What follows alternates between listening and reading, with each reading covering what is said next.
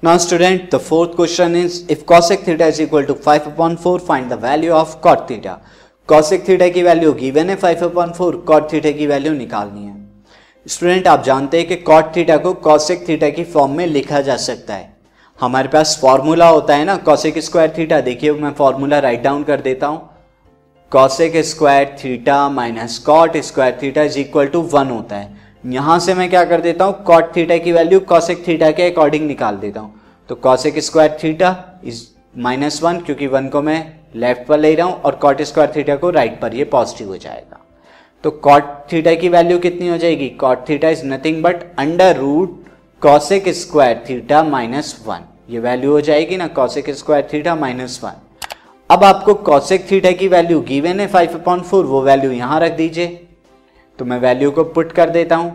Five upon four और five upon four का square लिखा जाएगा क्योंकि यहाँ कॉसिक स्क्वायर है। माइनस वन अब इसे सॉल्व करिए। इज़ इक्वल टू ए कितना हो जाएगा? Twenty five upon sixteen minus one and यहाँ पर एलसीएम लेंगे आप। एलसीएम लेने के बाद कितना बचेगा? Twenty five minus sixteen upon sixteen now this will become twenty five minus sixteen is nine nine upon sixteen और नाइन का स्क्वायर रूट कितना होता है? थ्री एंड सिक्सटीन का स्क्वायर रूट फोर तो कॉट थीटा की वैल्यू कितनी आ गई? थ्री अपॉन फोर और यही फाइनली आपको क्या निकालना था? आंसर निकालना था। तो this is the value of cot theta